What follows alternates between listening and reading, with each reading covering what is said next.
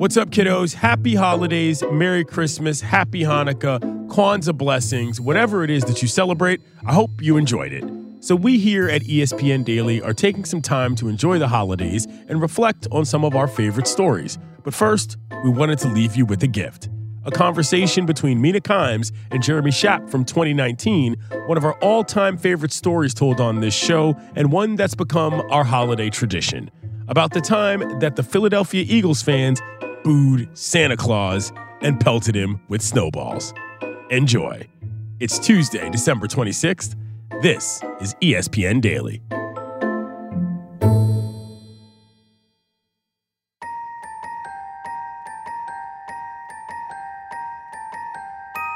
There's Babe Ruth with the called shot in the 1932 World Series, right?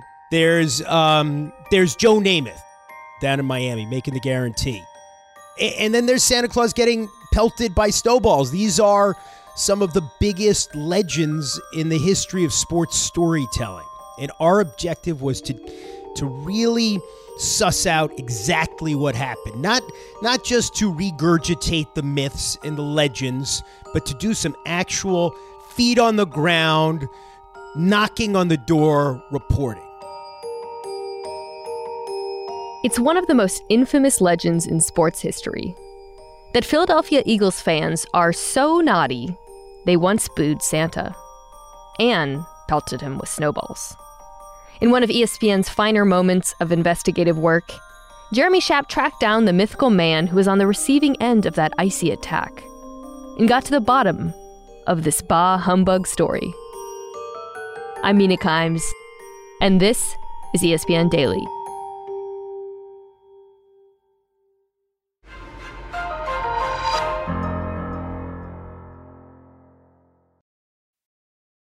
Passion, drive, and patience. The formula for winning championships is also what keeps your ride or die alive. eBay Motors has everything you need to maintain your vehicle and level it up to peak performance superchargers, roof racks, exhaust kits, LED headlights, and more. Whether you're into speed, power, or style, eBay Motors has you covered. With over 122 million parts for your number one ride or die, you'll always find exactly what you're looking for. And with eBay Guaranteed Fit, your part is guaranteed to fit your ride every time or your money back. Because with eBay Motors, you're burning rubber, not cash. With all the parts you need at the prices you want, it's easy to make your car the MVP and bring home some huge wins. Keep your ride or die alive at ebaymotors.com. Eligible items only, exclusions apply.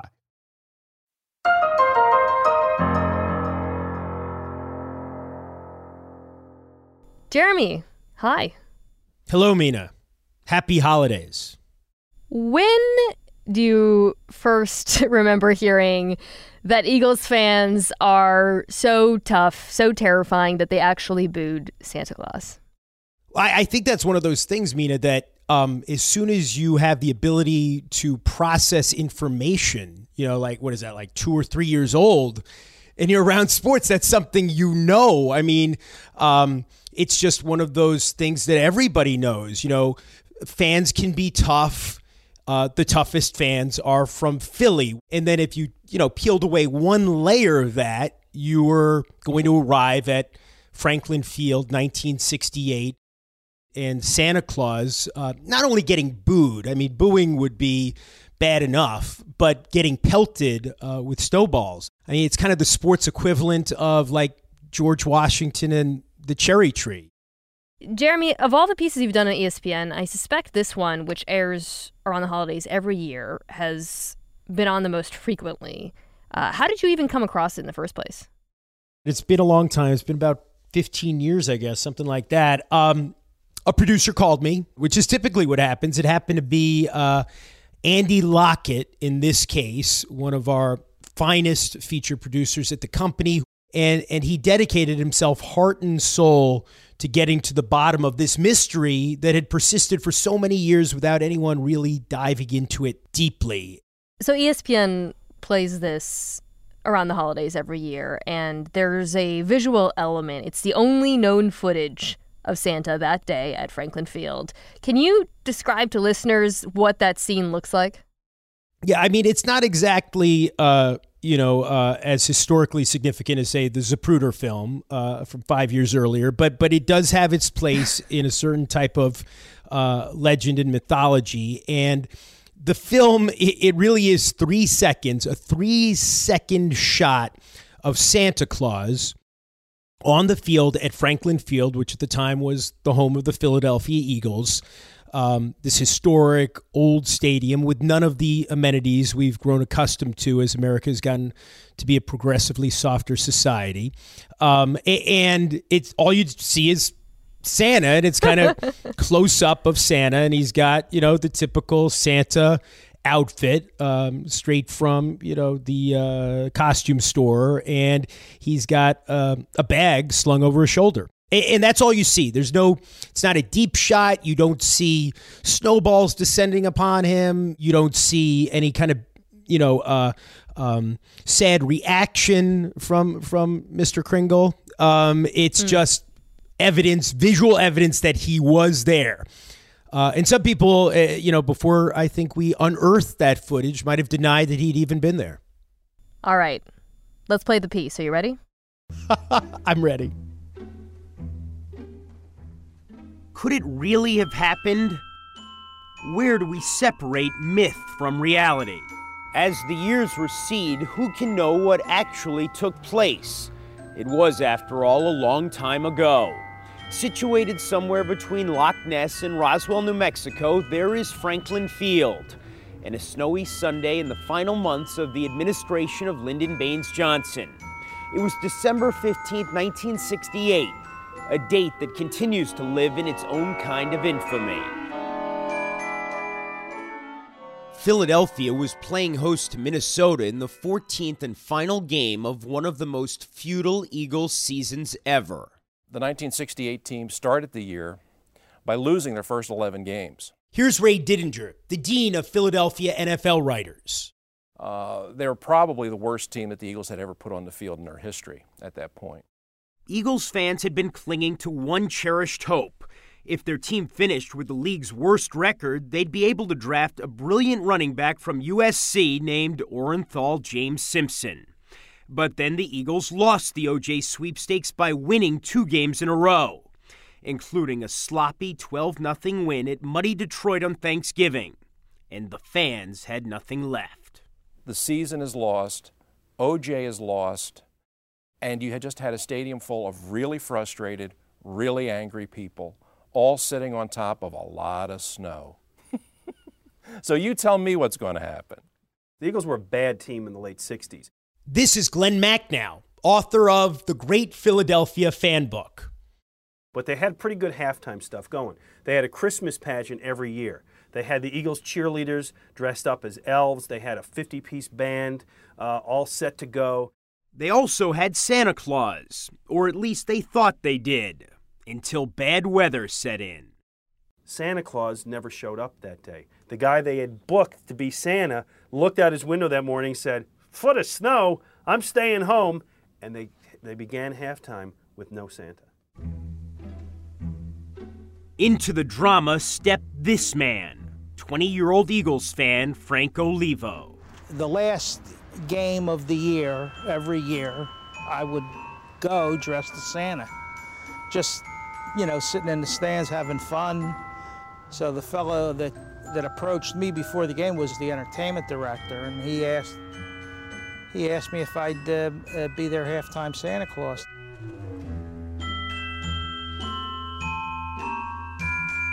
As halftime neared, the Vikings scored on a long pass play. Meanwhile, the temperature continued to dip and the mood at Franklin Field darkened. Truth be told, the fans were in such a bad mood, none of us wanted to see Santa Claus to begin with. Former Pennsylvania governor and Philadelphia mayor Ed Rendell was in the stands that day as a 24 year old fan. I recall, and maybe it was just because we were all surly, but I recall he was a woe-begotten looking Santa.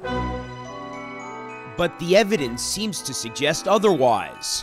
While Olivo had no choice but to use an Eagles equipment bag as his toy sack, he appears to be at least a passable Santa. Here's Glenn Macnow again. And here comes this lousy little Santa running down the field. So they start to boo. You, I, I, you hear the booing, you hear it. I said, well, you know, I understand. I understand what what's going on here. You know, they're, they're not booing me. They're they're just booing Santa Claus. They're booing everything today. The booing reached a crescendo as Santa neared the end zone. Then, as planned, he walked off the playing field. But he still had to get back to the other side of the field, so he walked back along this track within easy reach of the fans. And as I was starting to walk back, I saw the snowball starting to come, and and, and then I started getting hit with them. And believe me, in the first 15 yards that I walked back around the horseshoe, uh, I got hit a lot. Here's Glenn Macnow again. Santa Claus is dodging and ducking, and there's a full stadium full of people just wailing away at Santa Claus. Again, Frank Olivo. I remember watching a fella make a snowball and th- throw it at me. And, and I just walked up to him, you know, at the bottom of the wall there, and I said, You're not getting anything for Christmas. Perhaps this has been weighing on your conscience for a long time, Governor. Maybe you've been thinking about this. Did you boo Santa Claus? Oh, yeah, I booed him. Absolutely. I didn't throw any snowballs, but I booed him. And the funny thing about it is, if you look in the newspapers the next day, it was not a big deal. Here's Ray Didinger. And it was just a throwaway line in the 15th paragraph of the game story. I mean, it only became this sort of huge story much later and over the course of time and in many retellings. I mean, this thing has become mythical in that there's no proof. Here's Glenn Macnow again. It's the missing Zapruder film. It's what everybody wants some evidence that it actually happened, and it's not. At this point, it's all anecdotal. Like all myths, this one has been embellished. According to many who say they were there, Santa might have been sauced.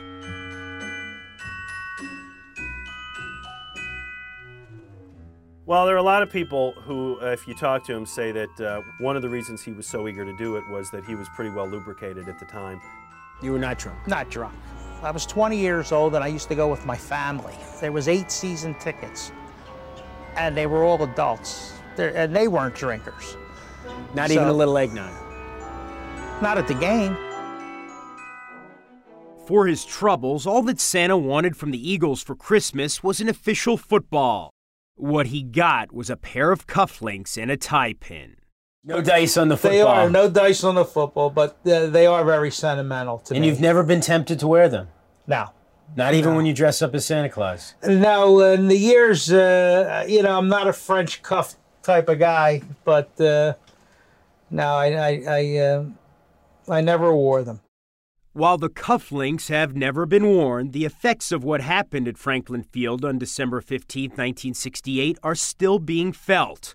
To this day, Eagles fans are judged by that one moment. Whenever somebody wants to make a statement about how tough Philadelphia fans are, the first thing they say is, well, those are the same fans that threw snowballs at Santa Claus. It's the foundation, you know. If you think of it as a building, this was the foundation. All the other incidents were constructed on top of this foundation, but this was the foundation. Not only did they boo Santa Claus, but they pounded him. Despite a clear and present danger, Santa still shows his face at Eagles home games. He even mingles with the fans, often to a mixed reaction. But in recent years, when snow has been in the forecast, Eagles management has sometimes barred Santa from inside Lincoln Financial Field, fearing that history might repeat itself. In Philadelphia, clearly, Santa is still a marked man.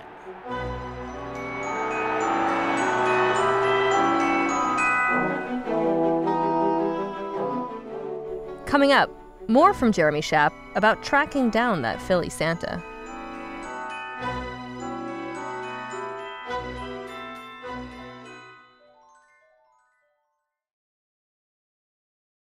Delicious, meat, nutritious. In the snack that packs a real protein punch, Wonderful Pistachios, one of the highest protein nuts out there. Each one ounce serving has six grams of protein, giving you over 10% of your daily value. Trust me, I've been eating them like there's no tomorrow all week. Wonderful pistachios also come in a variety of flavors and sizes, perfect for enjoying with your family and friends or taking them with you on the go. And you, like me, are on the go a lot, taking the kids to school, hopping from meeting to meeting, shopping for groceries, whatever it may be. Well, the good news is not only are wonderful pistachios a complete protein providing all nine essential amino acids, they're also great for all your adventures. So whether you're a pistachio purist who loves cracking open every nut or you prefer the convenience of no shells pistachios, Wonderful Pistachios has got you covered. Grab Wonderful Pistachios and elevate your snack game today. Visit wonderfulpistachios.com to learn more. Now let's talk about the play of the week. The pressure to follow up Hpnotiq and Cognac weighing heavy on the team. Hpnotiq was in the cup, blue, and ready for the play. And boom, Añejo Tequila came in with the smooth assist to Hpnotiq's tropical fruit finish. Shaken, strained, poured. It was green and good. The playmaking splash shifted the tempo. Another great cocktail from the Hpnotiq team. Every season is Hpnotiq and Tequila season. Hpnotiq Liqueur, Bardstown, Kentucky, 17% alcohol by volume. Hpnotiq reminds you to think wisely, drink wisely.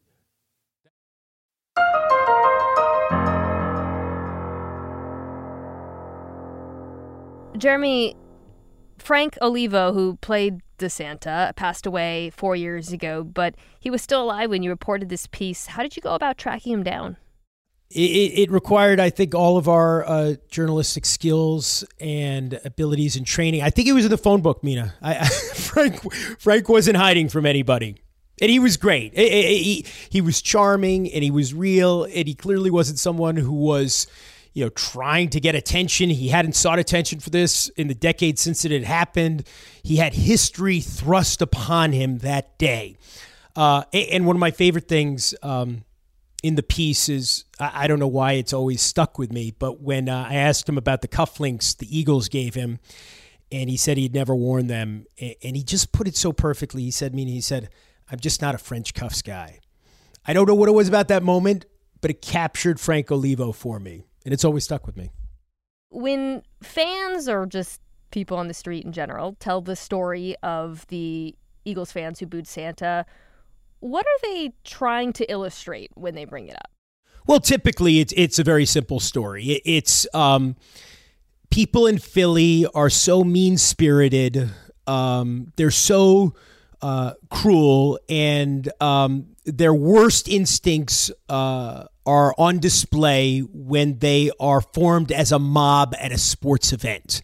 And it's so bad that they even booed and assaulted Santa Claus himself on the field of play at an Eagles game. It's not just that this is um, a moment in time it's not just the particulars of the story, it is the fact that it is uh, the genesis of this larger story, this larger characterization that is very convenient for us to make generalizations about Philly sports fans based on this uh, slim piece of evidence from 51 years ago. What is the most exaggerated version of this story that you've heard? I I mean, you can understand the impulse on the part of defenders of um, Philadelphia's reputation and the reputation of its fans to to suggest that Santa had it coming.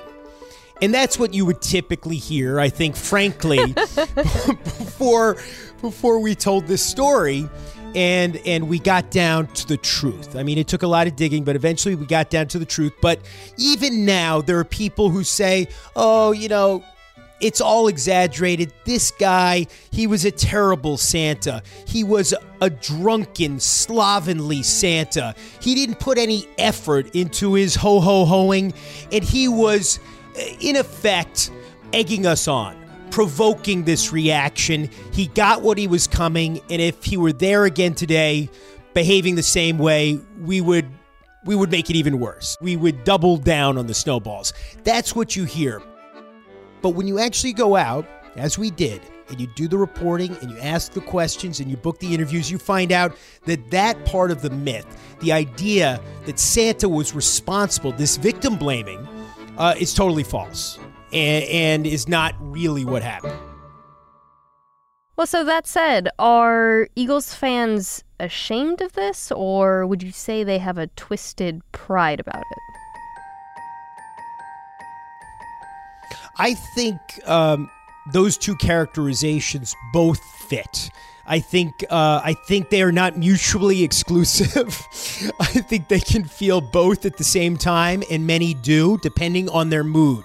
When they feel like they're being ganged up on by you know the rest of uh, the country and when they're being characterized as the worst of the worst the immediate impulse might be hey you know uh, it's not entirely fair. It's not like we killed the guy. He just got a little bit wet.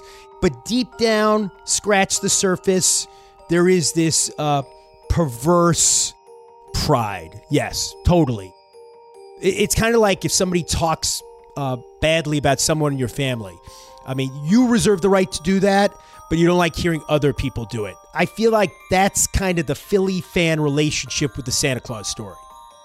Jeremy, if Santa returned to an Eagles game, do you think uh, he would get hit by any snowballs? I think you could, uh, uh, if there was snow on the ground, you could put money on it.